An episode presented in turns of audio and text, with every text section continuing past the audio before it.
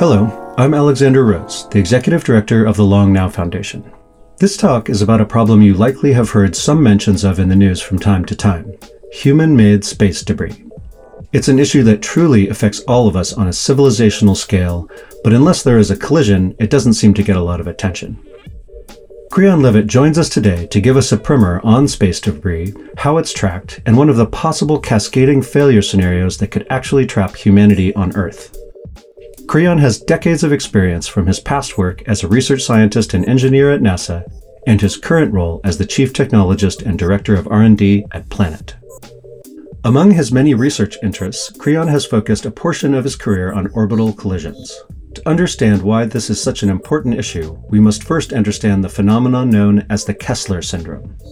This refers to a catastrophic feedback loop where orbital spacecraft and ballistic space debris collide with each other, creating an exponential increase of debris until Earth's orbit is so crowded that we essentially lose access to launching space vehicles, not to mention use of essential technologies of modern life such as GPS, observation, and communication satellites. If we don't keep our orbital front yard clean, we could block ourselves out from exploring space for centuries or more. Creon doesn't think the Kessler syndrome is a foregone conclusion. He'll explore not only the risks that space debris poses, but also a wide array of potential solutions. To make the thread of Kessler syndrome clearer, we're also weaving in a portion of a talk from Long Now board member and futurist Peter Schwartz that explores a few other challenges that come with deep space exploration. Before we get to the chaotic world of space debris, a quick thank you. The Long Now Foundation is entirely supported by donors and members. If you are already a member, thank you. Your support means the world to us.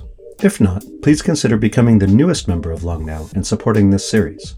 It only takes a few minutes to set up, and after that, you'll be connected to a whole world of long-term thinking.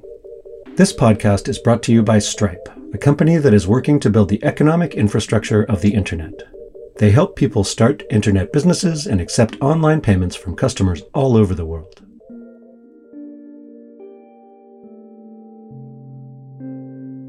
Now, let's hear from Creon Levitt on space debris and the threat of the Kessler syndrome. Okay, I worked at NASA for decades, and for the last few years, I spent a lot of time on the space debris problem. I'll talk about why shortly. This is my hand, and this is an experiment that was run at the NASA Johnson Space Flight Center Space Debris Division's Hypervelocity Impact Facility. And what we see here is an aluminum plate that has been impacted at orbital velocities by a small steel BB. This is what can happen at those velocities with collisions with even small objects. This is a slightly larger experiment. This is a satellite mock-up. This is typical, small space vehicle, maybe a meter in length, maybe a little longer. And this was hypervelocity impact with a 1 centimeter marble-sized aluminum sphere moving at the relative velocity that your average space collision in Earth orbit might happen.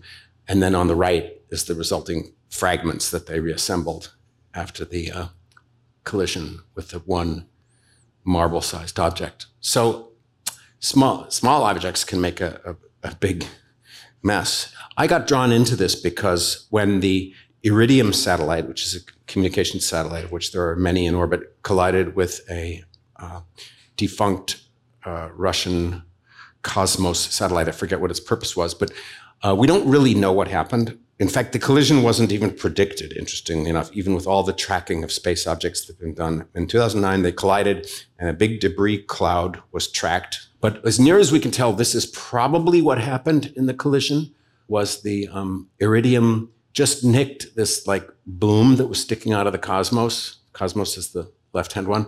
And then this cloud of particles came about. This was a simulation done by Lawrence Livermore Labs trying to sort of retrodict what actually happened there. And this was thousands of fragments, thousands of trackable-sized fragments. And of course, every one of these fragments can potentially then collide with something else and make more fragments. Now, this fortunately has been relatively rare. The Gravity movie was showing a dramatization of something happening at the International Space Station. And this is a big concern. Like, we really don't want anything even remotely like that. We don't even want anything to happen to the International Space Station. We don't even want a little tiny hole in it, although we'll talk more about that in a minute. It's truly an international project. In fact, one might argue that, you know, one of the reasons the US and Russia don't go to war is because there's US and Russian astronauts up on the space station at all times. And it's sort of a soft power kind of detente diplomacy stabilization process politically. But technologically, it's an astonishing thing. There have been some debris strikes on the International Space Station that we know about. The Canadians have made big contributions to robotics on the space station. And so, unfortunately, one of their robots has been damaged by a debris strike. Again, this was probably only like maybe a few millimeters in size, the object that made that hole. We don't know. There's this beautiful thing on the International Space Station called the Cupola, which is this sort of picture window dome thing where you can, it has no real purpose other than people looking through it and taking pictures through it and taking pictures of it. And they lie there and they look down at the Earth in this panoramic view. And it's a very beautiful thing. It's great that they made it. But what a lot of people don't know is on the outside of it, there are these shields that can be folded up. Actually, every time that they know that there's a substantial sized piece of debris, and by substantial, I mean anything we can track. And by anything we can track in low Earth orbit, I mean anything that's about 5 centimeters in size or bigger. When they know that there's something 5 centimeters in size or bigger that is has a conjunction probability of more than, I don't know, 1 in 10,000 with the space station, they close these shields and they actually get ready in the various human-capable vehicles that are on the space station to evacuate if a catastrophe happens. Here's some little tiny thing that hit one of the windows of the cupola. Didn't break it, but you know, all kinds of things up there. This is a solar array from the Hubble Space Telescope that was retrieved after 9 years in orbit and brought back to Earth. This is definitely debris strikes. I don't know the size of these solar cells we're looking at. They're probably at least like 5 by 10 centimeters, each of those things, maybe bigger. This drawing on the chalkboard, also shown here, is from the original paper in 1978 by Don Kessler and his associates. He was the man who essentially invented this field, or started thinking about the problem of space debris. And he started thinking about it in the 70s, and there had been no known space collisions at that time.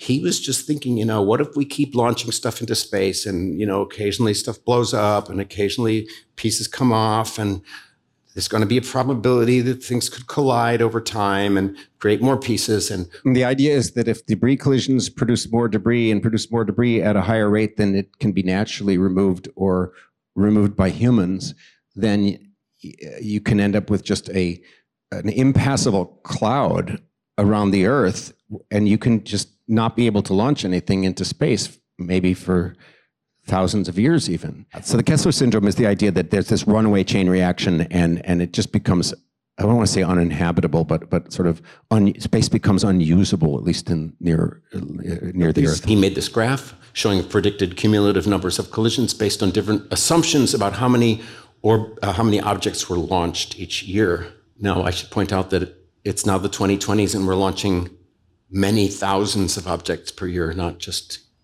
1,000 or so, like is shown here. I went, and the NASA Johnson Space Center has a whole debris office with like dozens of people in it who study this professionally for their whole careers. And they publish a newsletter, I think, quarterly. And one of the things the newsletter has, in addition to research, is it has discussions about various events that happen in orbit. And some are called collisions, and that's where they're pretty sure, based on the tracking, that something collided. And other types of events are called fragmentations. And fragmentations can happen for many reasons. One reason is something can explode, like a fuel tank can get weakened if it's not empty and it's still pressurized and it's in orbit for a long time, in and out of the sun. It can just crack and fragment and explode. Batteries can explode. Unexplained fragmentations could be collisions with objects that are too small to be tracked. And unexplained fragmentations could even be anti-satellite weapons, possibly. So what I did was I took this original figure from this original paper by Kessler from '78, and I looked in all these reports from the Johnson Space Center talking about the different events that have happened, collision events, fragmentation events, and I overlaid the cumulative number of events on Kessler's graphs. So in the solid orange circles are the collisions, and each time there's a collision, it goes up one more count. And these hollow orange circles are the collisions plus the unexplained fragmentation events. So what we see rather interestingly, and the upper right hollow orange circle is literally off the chart. I mean, it's a little bit off the chart. And what we see is that it's tracking his predictions rather well. As I said, JSC, you know, here we just see in 2020, they cataloged 5 breakup events. I don't know if they classify them as collisions or just breakups, fragmentations. I think these might have been all fragmentations. You can see some of these things that say satellite name are actually satellites, and some of them are third stages or tanks or covers and various large pieces of junk that are up there. Now, here's a graph that shows, this is again from JSC, it shows the total number of objects in space since the dawn of the space age, and they're classified by different types, as you can see. The most important one is the total objects, because when you're thinking about collisions, that's kind of what matters. And you'll see that there's those step functions in there, like the thing labeled 1 and 2 and 3. And one of those is the Iridium Cosmos collision I mentioned, that number 1, the thing that kind of drew me and a bunch of other people into this field. It was not the first collision, we don't think, but it was the first one that produced a lot of debris. And then 2 and 3 were anti-satellite tests, respectively Chinese and Russian. And as you may know, the US recently announced a unilateral ban on anti-satellite weapons testing. Hopefully the rest of the world will follow suit, because that's one of the most important things we could do, both for world stability and keeping the orbital environment safer in terms of debris. Remember I said there's we can track down to about 5 centimeters, but we have done experiments where we point high-powered radars. They're called beam park experiments, because you park the radar beam and you just point it at one spot. And as stuff goes in orbit, you get these radar reflections. So by taking a narrow, really high-power pencil radar beam and seeing what comes back, you can get range and cross-section and get statistics on what's up there. You can't survey the whole sky this way, but you can kind of get the fluxes and make assumptions that they're uniform, perhaps. And what we see here is a log-log plot. You can see that the number of objects of smaller size, if you go to 10 times smaller objects, there's like roughly 10 times as many objects. So it's a simple power law. There are 1,000 times as much flux of millimeter-sized objects as there is of, say, you know, larger objects. This is just saying that there's a lot of small stuff up there that we're not tracking. And that small stuff, as we saw from the beginning, could be kind of dangerous. Interestingly enough, these are not distributed equally in space. There are certain orbital altitudes that are much more congested. You can see up about 850 kilometers. There's a lot of congestion. At these lower altitudes, though, it's kind of lucky. One nice thing about really low altitudes, like down below 500, is that stuff just doesn't stay up very long.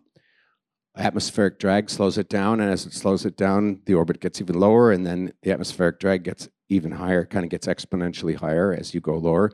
And pretty soon, when you're down at, you know, 400 kilometers, you don't have long to live, no matter, unless you're very dense and heavy, like if we took that tungsten ball, you know, it might live a long time. But most satellites or debris is going to live a very short time. What can we do to reduce this problem and ensure that we can continue going into space and don't face like a debris minefield that's impassable, full of satellites and nuts and bolts and other junk?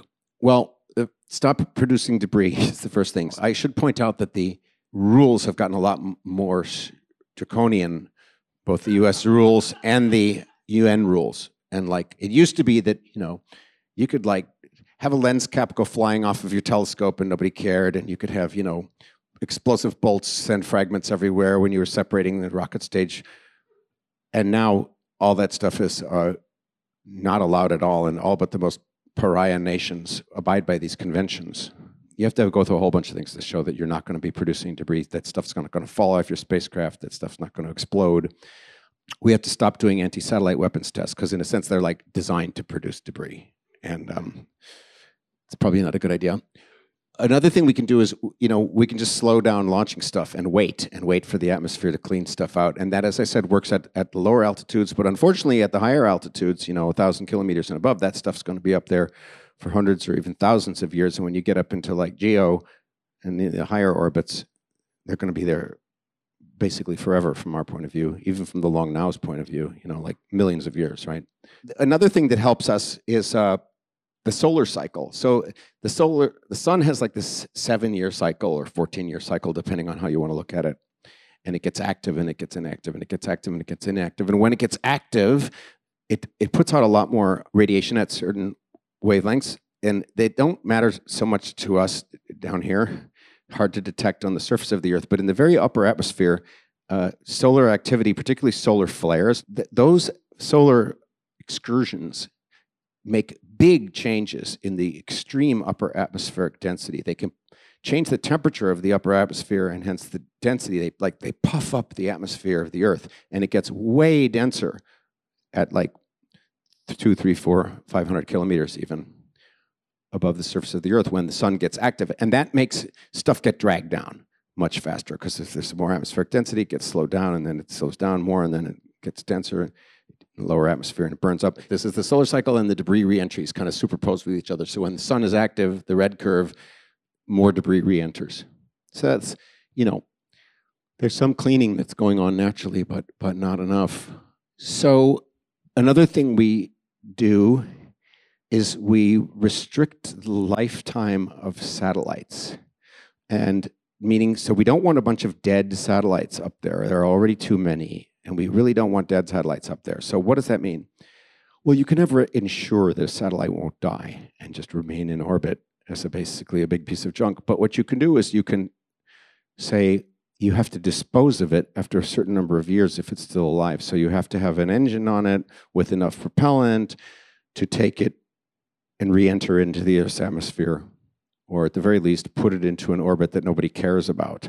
So those are disposal options. Another thing you can do is just fly it very low to begin with, and then you know it's going to have a very short lifetime, even if it dies. That's what we do at Planet Labs mostly, is we build satellites, we launch them into relatively low orbits.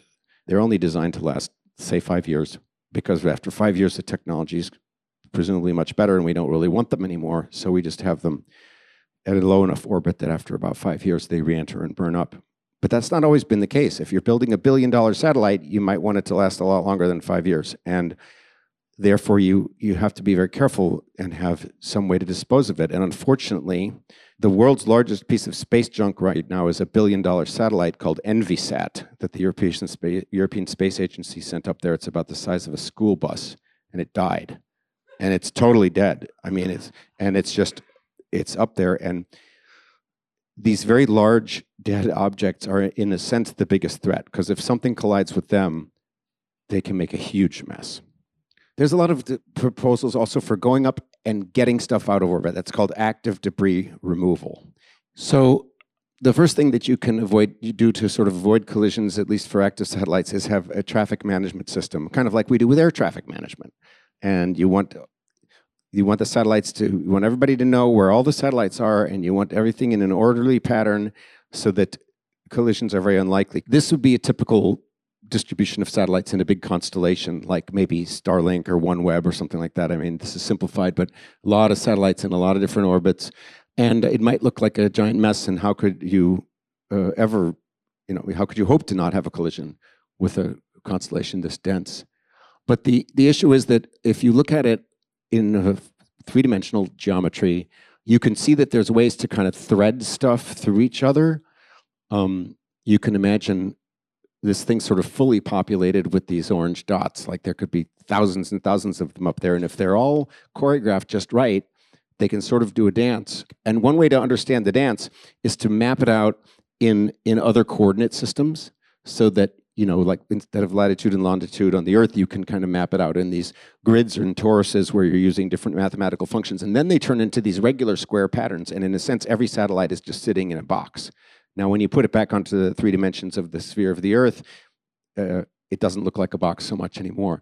So here's the Starlink constellation. And this is, we're mapping it out not in latitude and longitude or not in altitude and inclination or any of the standard orbital elements. And what we see here is a bunch of Starlink satellites. And the ones that are in their assigned orbits are these pale gray dots. And then the brightly colored ones are the ones that have been recently launched. So the ones that have recently been launched are the ones that are moving. And once they get into their assigned positions, they turn gray. Each different launch is a different color. And you can see as they get gray, they just drop onto this grid. And this means that even though they're all in orbit around the Earth in this complicated dance, in this special coordinate system, they're just lying on a grid. The diamond-shaped ones are defunct. Some of those defunct ones, they're really defunct, like they have no control over them anymore. But the point is that you can see these gray ones on the right slowing down, and now they're locked into their position, and now we're going to watch these blue ones, they slow down and they lock into their position and turn gray. And you can see that they're slowly building up this grid. And then when you have this grid, if everybody stays in their box, once it's just a rigid grid and they're all up there and everybody stays in their little box, there's not going to be any collisions in that constellation. And so we could have boxes like that globally, you know, for the entire world's satellites, actually. And we can have lots of satellites up there if everybody stays in their box. And of course, this is complicated by the fact that you've got debris objects streaming through here who don't know about the boxes, right? But it's a start. So what do we do about these debris objects? So we can do active debris removal. You know, everybody's got their favorite idea. Oh, we're going to build with a robot with claws, and it's going to grab stuff and then bring it back to Earth. Or we're going to, like, this is an actual satellite servicing mission, but satellite servicing and debris removal are very similar. You have to get into proximity of another satellite, you have to grab it, you have to attach to it, and then you have to do something, either refuel it or bring it back to the atmosphere so it can burn up or move it to some graveyard orbit. But this is very similar to what you'd have to do if you were trying to bring a dead satellite back. Now, the problem is oftentimes debris objects and dead objects, they're tumbling. Makes it harder to get a hold of them. So, of course, people have said, "Oh, well, we'll just inflate like giant balloons, and you know, we'll somehow stick it to a balloon, or everyone thinks they're very clever. Why don't you just send up a net?" And the thing to remember about this is, these are objects in orbit, and if you do this, if you get something wrong, you end up just creating more debris. Like, you can imagine this net gets tangled up, and then, you know, now you've got an even worse problem, right? And now you've got an even bigger thing flying around there. Or something accidentally, it gets tangled up and it hits something else. I mean, these, and also, by the way, all these kind of schemes like this, they also are like anti-satellite weapons in disguise. Because I could just as well use this to go take your satellite and remove it, or cover it up or turn it off, as I could to get out take a piece of space junk out of orbit. You know, if something is tumbling, you have to. I don't know where people come up with these ideas, but I just collected as many as I could. You know, we're going to catch it with harpoons, and then drag it away. Now, this was. A European space mission that got pretty far along the planning phase called E.Deorbit. This thing on the right is that school bus-sized, gigantic ENVISAT dead environmental satellite, and then the thing on the left was fully all designed and ready to go. Well, it wasn't built yet, and it was going to grab the ENVISAT, which was not tumbling, I don't believe, and attach itself to the ENVISAT, and then just de-boost the whole thing down into the atmosphere. And that got canceled, unfortunately. So that's ENVISAT. Is still up there, but they are actually launched. This is going to launch in 2025. This is called Clear Space. The thing on the left is getting this medium-sized piece of junk that's known to be up there, and Europe is spending 86 million euros on this mission to bring back this one piece of junk.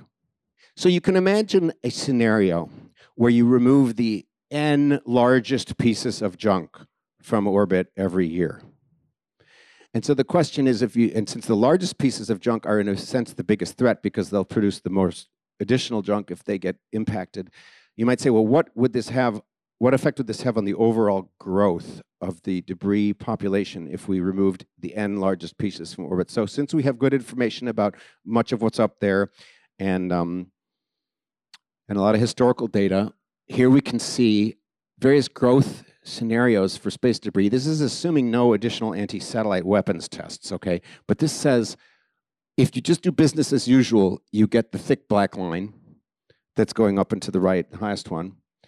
And that's just using like debris remediation techniques. And then if you use, if you add in ADR02, which is active debris removal of the two largest objects, the two most dangerous objects per year, then you obviously get the dotted line, which is far less growth. And if you go to ADR5, that's the line that's almost flat going into the future. And that's if you remove the 5 worst offenders every year. So. And then the waviness of those lines is that solar cycle that I was talking about. So more stuff is going up there all the time, but more stuff is being cleaned out all the time, and you can balance it out. And then if you do a little active debris removal of just 5 objects per year, you can flatten this out. So that's pretty good news. Why not just send a giant laser up there and blast it and vaporize it? And it's like, yes, that was called Star Wars. That was like, that's called space weapons, and that is arguably, I mean, if you have megawatt class lasers in space, oh, they're just up there to sell, you know, mitigate debris. This is going to be a hard sell. Ming the Merciless was the only one who was capable of building such lasers, as I understand it. Yeah, ahead of his time, exactly. That's the thing, these things are also weapons. Some colleagues and I at NASA came up with a thing we called Light Force, which was a way to use relatively low power lasers to do space collision avoidance, not to blast things out of the sky or vaporize them. This was work that Will Marshall and I did back at NASA, and as well as a number of others whose names I shall mention later. And the idea was you use a ground-based laser hooked up to a moderate-sized telescope, shown here in the center, and let's say you're tracking a piece of debris that can't maneuver on its own, and you have a prediction that it's going to collide with another piece of debris that can't maneuver on its own. Now, these are the kind of, in a way, the worst problems, because first of all, there's arguably more debris than there is non-debris up there. And the second is that debris in general, you know, debris can't maneuver. So there's no chance of somebody moving out of the way under their own power. So the question is, how do you prevent debris-debris collisions?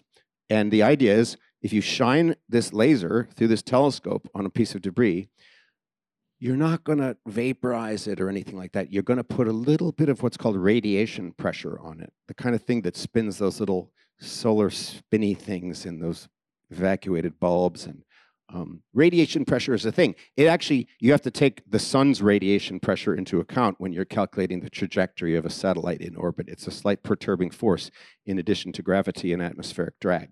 So radiation pressure is a thing, and it turns out that by using one of these industrial 10-kilowatt class lasers and a telescope of moderate aperture, like a university class telescope, like a 1-meter aperture telescope, using that laser and that telescope and some additional hardware, you can put enough light energy on a piece of debris that is equivalent to about what it would see in the sun, but you can put it either to slow it down in its orbit or to speed it up in its orbit if you point it in the right direction at the right time, and you can perturb the trajectory of that object. That's what's shown here on the upper right of this diagram, is like the unperturbed trajectory without the laser engagement and the perturbed trajectory with the laser engagement. You only impart a few millimeters per second of delta V with each of these engagements, but it turns out a few millimeters per second over the course of a few hours or days amounts to a lot of distance that you can perturb the end position of this object, and so you can actually avoid collisions this way. And the question is, you know, how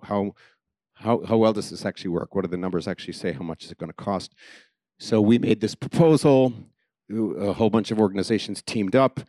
Here's the picture of one of these lasers. It's about, I don't know how much these things cost. Some fraction of $1 million, I think, maybe less now. 10 kilowatts. That's about the size of a large fridge. Here's a 1-meter class telescope. That's also about $1 million bucks, maybe a little less. And here's a high power adaptive optics system. That's another thing you need for this.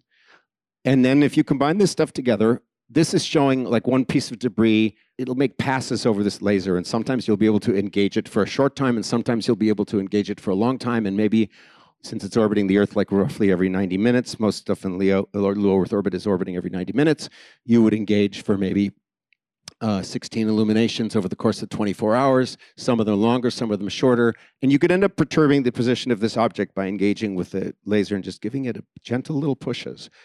You could perturb it enough that down the line, you've altered its trajectory by hundreds or even thousands of meters. That's shown here, the perturbed versus unperturbed trajectory. And this is with actual physics in the model, okay? It turns out our Australian colleagues then actually went and kind of did this. They at least demoed it. They had the laser, they had the telescope, and they did some demos of this. So we did experiments at the Starfire optical range. Here they are actually prototyping it on their optical bench. This is the high-power adaptive optics thing. That's a technicality, but because of the atmosphere, you have to have some fancy corrective optics. And there's the Australian facility, Mount Stromlo, wonderful people. So this works. Last thing I'm going to talk about is a debris remediation scheme by George Sarver from NASA Ames. This is brilliant. He came up with this thing. Let's say you have like one of those swarms like you saw in the movie, the Gravity movie, where like there's like 1,000 nuts and bolts and little things all come in, you know, because maybe something fragmented and it's like it's sort of a jet. Anyway, it was like, well, how could you possibly remove debris like that? Like you're not going to, you know, do that with harpoons, right? So his scheme is you launch a rocket, which is basically carrying a payload that's just a big tank of liquid carbon dioxide. Anyway, you launch this thing into a retrograde orbit, meaning the opposite orbit. If you have this cloud of debris particles coming, you launch this tank of CO2 so that it's going to intersect this cloud. And you time it so that it's going to intersect it on the night side of the Earth. And then, just in time, the CO2 tank vents all of its CO2, which goes from liquid phase quickly to gas, and then it turns into crystals, dry ice crystals. It's on the night side of the Earth. So these dry ice crystals just sit there. Imagine like this long contrail of dry ice crystals that's been precision laid out so that the debris cloud is going to pass right through it. And then the debris cloud, and then the rocket kind of re-enters itself using its own jets of CO2, leaves this debris cloud contrail right in the path of the oncoming debris. And the oncoming debris comes and it just gets ablated by this cloud of dry ice crystals. All the nuts and bolts and everything slowed down, burned up. And then what happens? 20 minutes later, the Earth rotates and all this is in the day side and the crystals just sublime and instantly dissipate because they turn back into gas, which expands immediately. So I thought that's a brilliant scheme. Maybe we'll do that someday. Real practical ones. I think I'm going to end it there. Thanks very much.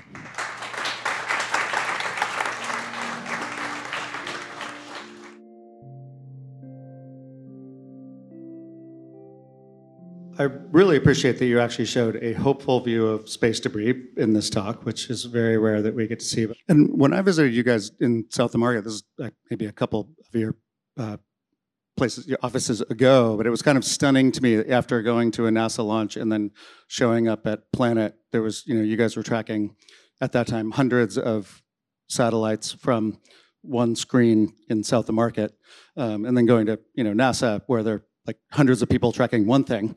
But that kind of difference that's happening in the now that we have so many private efforts, how do they? You mentioned this coordination thing. How is the coordination happening both between international secret things of military and less secret things and the private world? Yeah, that was a lot of stuff in there. So let's talk about first. Is there one database? How does it work? There's essentially one database. No, even that's complicated. But everybody knows. It's kind of like asking, is there one search engine? You know what I mean? Like, there's several of them, and most professionals know how to use multiple ones, and that's not a huge issue. And there's ways to combine them to get higher accuracy, fusion and all that stuff. I want to give some credit to NASA and these kind of places. Look, when I love Planet Labs, but when we have hundreds of satellites controlled by one person, these are like basically simple little webcams in space with some radios on board. When NASA has hundreds of people controlling something, it's like the space station or a Mars rover or something like this. It's like a whole other level of complexity and risk. I mean, if one of our satellites goes out, it's no huge deal. If one of those Mars rovers goes out, it's like hundreds of careers and you know, billions of dollars. So there's a reason that we do things differently. I have the highest respect for NASA in many ways, in spite of my snarky comments earlier. And one of the things that I don't think we talked about, you kind of showed it at the beginning, but like, what are the velocities that we are talking about? Like you showed average low Earth orbit collision velocity is many kilometers per second. In miles per hour. Tens of thousands of miles. I mean, it's like 10 times faster than a rifle bullet in general. So hypervelocity, like hypersonic.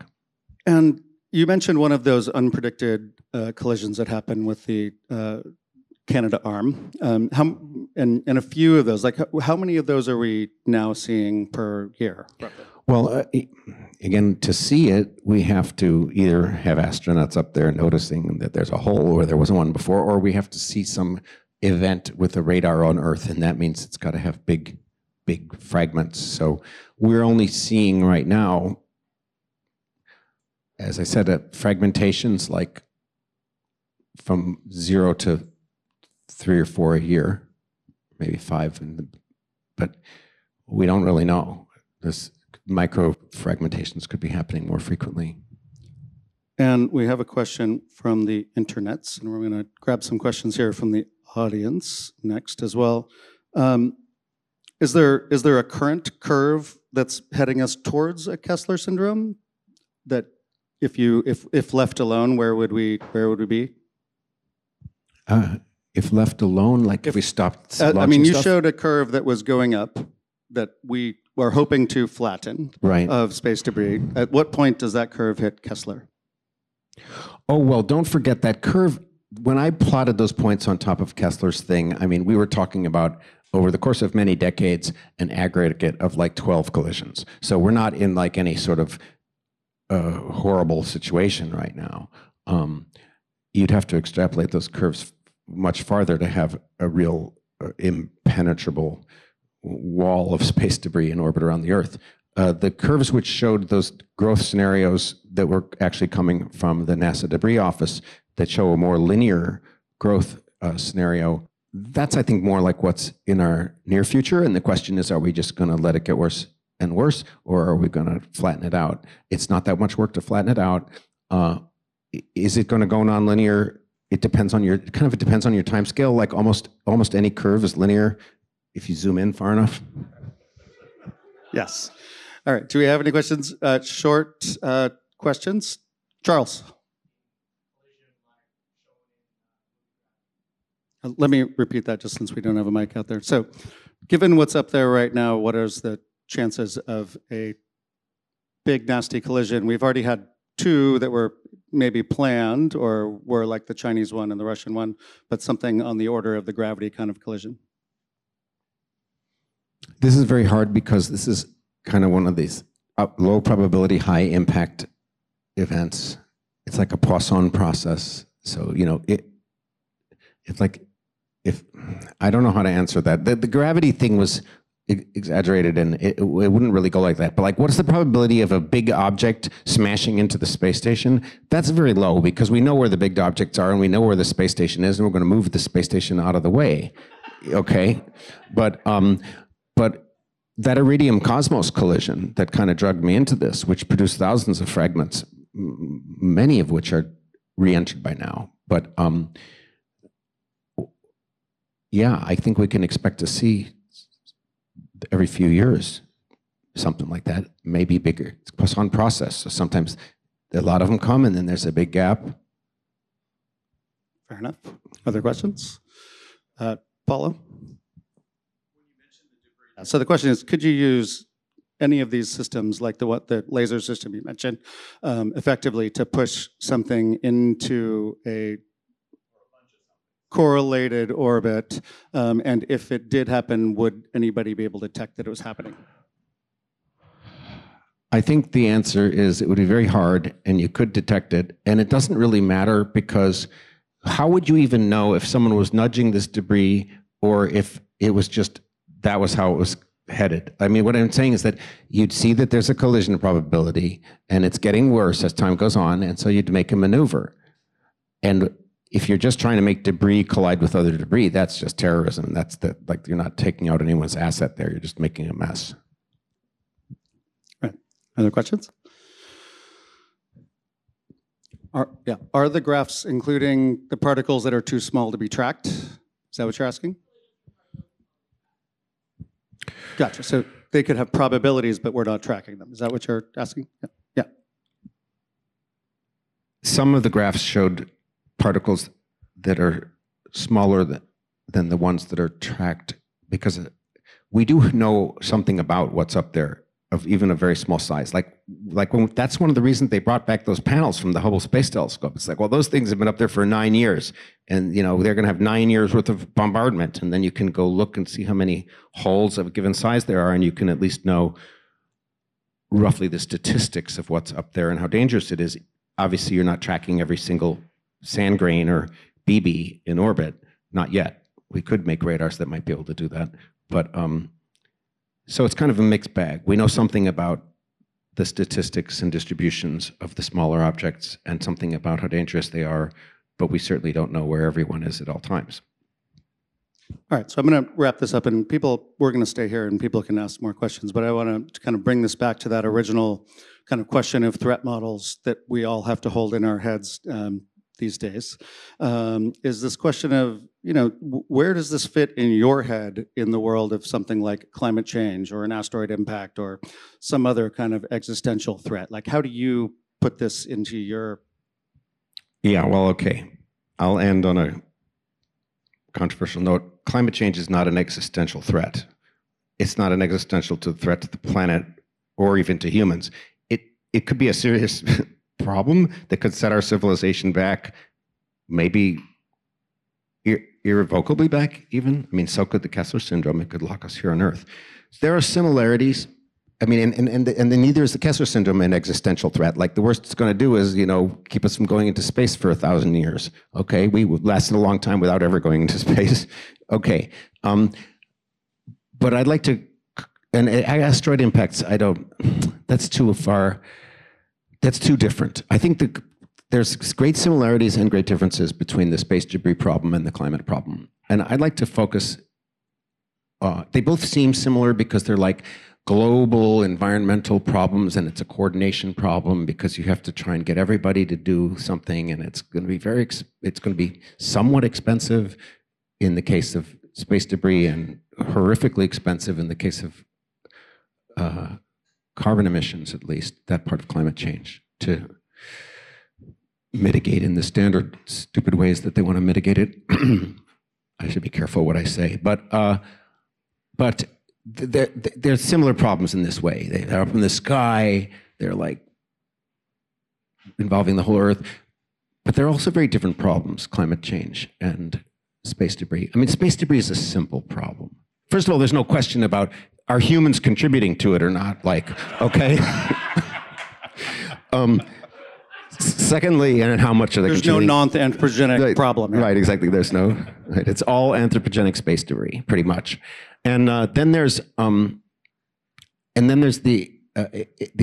issue of like, how good are the models? Well, like, people argue about these climate models all the time. It's like so hard.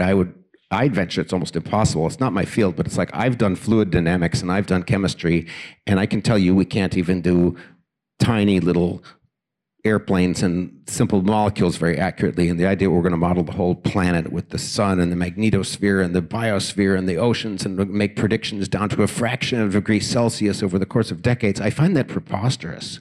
And contrast that with space debris, it's like Newtonian orbits, and collision statistics. There's really not much to argue about, right?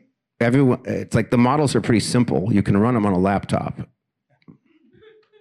Well, I like coming out of here thinking that space debris is less of a problem than I went going in. So thank you for that. The danger of the Kessler syndrome is that we could essentially trap ourselves on Earth, foreclosing the possibility of using both low Earth orbit or sending spacecraft to further destinations. Right now, the possibility of deep space exploration may seem far-fetched, but when you get to a longer perspective of thousands of years, the possibility of mining asteroids, setting up research stations on other planets, and maybe even getting to a neighboring solar system are certainly options we would like to keep open as a species. To help us get a bit of perspective on how interstellar travel might happen over the course of the next few centuries, we're including a portion of a talk from futurist and Long Now board member Peter Schwartz that details a number of ways we could reach the stars. And, you know, we've all seen these amazing pictures of Mars. They're truly wonderful. But, you know, it's like living in really arid Siberia, you know, or Antarctica without ice. So it is not a place you really want to spend much time. And maybe someday we'll terraform it, make it a bit more habitable, and we may explore some of the moons of Jupiter and Saturn and so on. But basically, our neighborhood is pretty boring.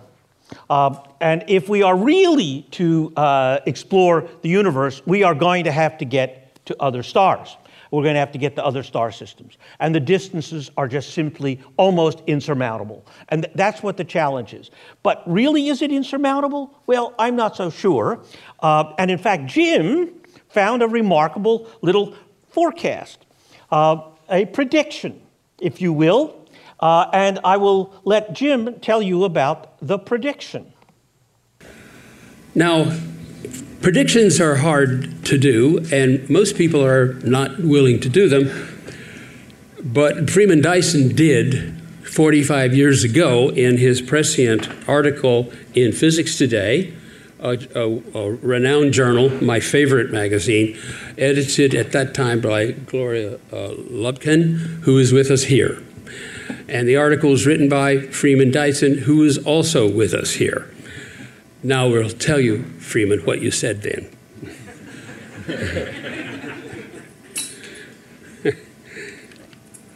I predict that in about 200 years from now, barring a catastrophe, the first interstellar voyages will begin. Well, we're almost... We're approaching a quarter of that time now. Dyson has doubled in age, and perhaps later today we might hear what he thinks about the matter now. And we will in a few minutes. But I think it is actually quite significant that someone like Freeman Dyson, one of the great physicists of the last century, man of enormous intelligence and depth, we've all had the pleasure of hearing him speak and reading his writing for many, many years, actually believes it's quite plausible, that the ways of getting there are quite imaginable, and that the path may not be quite as difficult as we thought. Having Freeman behind me, backing me, helps a lot, to be honest. That you have someone like Freeman Dyson watching your back, you're in pretty good shape. So what's really hard here? What's the hard problem? Well, the problem is twofold. The first is energy, power. How do you power a vehicle to get to the stars?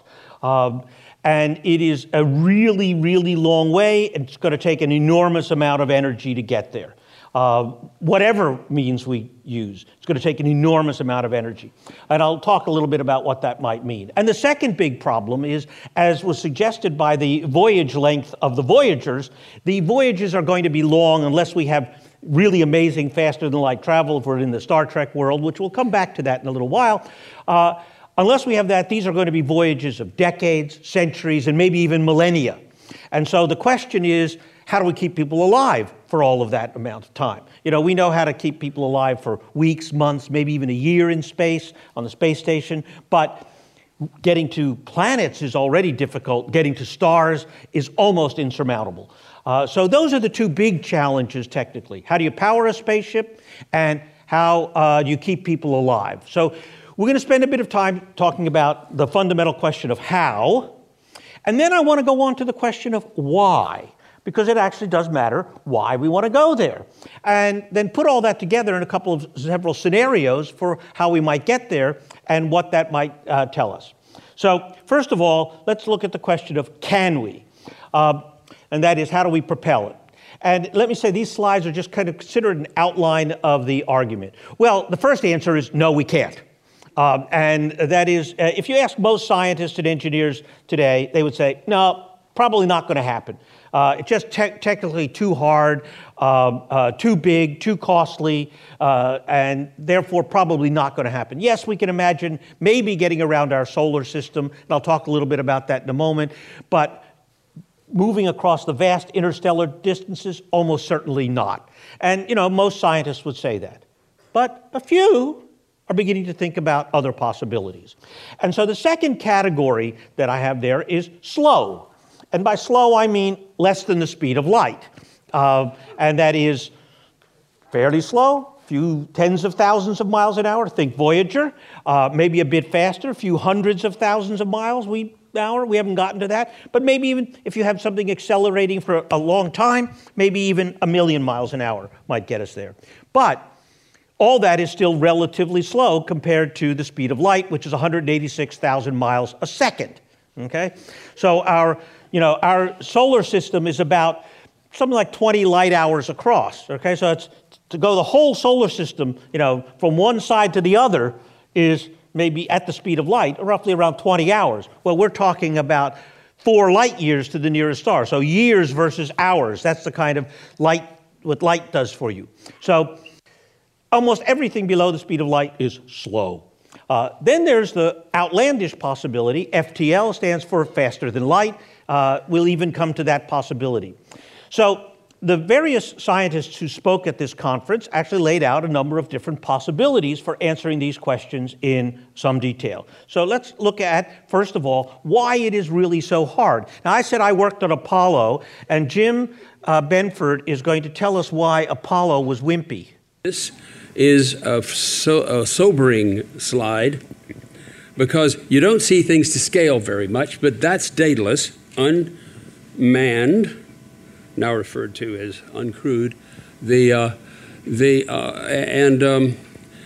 going to compared to the Apollo, which it was manned, of course, and it's absolutely enormous. The problems with starships, they don't scale well, and we're talking about scaling to very, very high speeds. They're very large, they're very expensive, they're very inefficient in terms of payload. The Apollo missions had about a 3% payload fraction. That is 97% of the entire machine was gone by the time you got something on target. In fact, you saw precisely that phenomenon in the video we saw earlier. You saw all those pieces of a Titan 3C launch vehicle falling away, then the upper stage boosters falling away, then the Voyager booster falling away, and then finally you had the actual Voyager that was left. And the problem is that these are chemical rockets, right? So chemical rockets use various forms of fuel, hydrazine or alcohol or kerosene or hydrogen and oxygen, but basically it's a chemical reaction of some sort.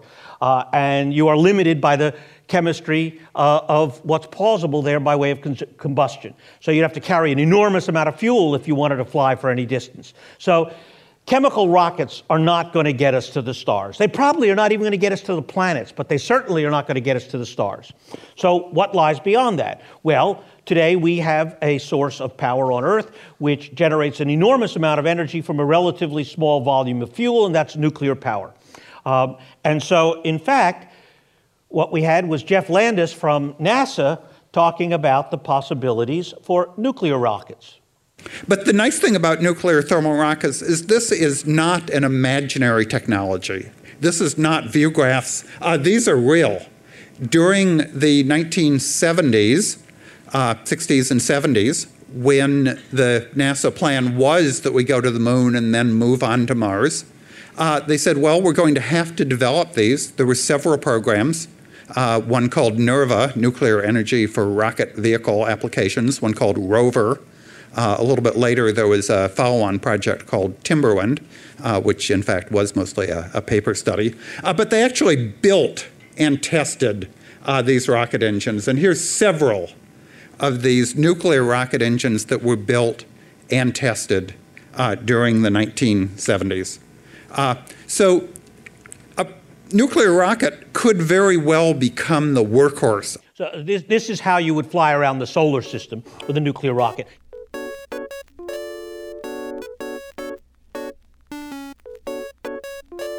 Before you go, a small ask of our listeners. If you like our podcast, please tell your friends about it. We rely almost exclusively on word of mouth to grow our audience, and so anytime you rate or leave a review of the podcast or tell a friend about an episode that you've been thinking about, it helps us nurture this long-term thinking community. If you'd like to learn more about our projects, take a deeper dive into our ideas, watch the talks online, or become a member, go to longnow.org. You'll also find the full audio and video of both Creon Levitt and Peter Schwartz's talk. As always, we'd like to thank our speakers, our listeners, our sponsors, and our members. This work would not be possible without you. Today's music comes from Jason Wohl, as well as Brian Eno's January 07003 Bell Studies for the Clock of the Long Now.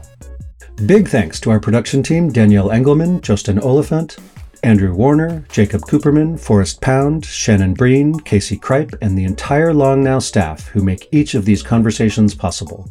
We look forward to talking with you next time, and until then, keep moving patiently, responsibly, and exploring the long view.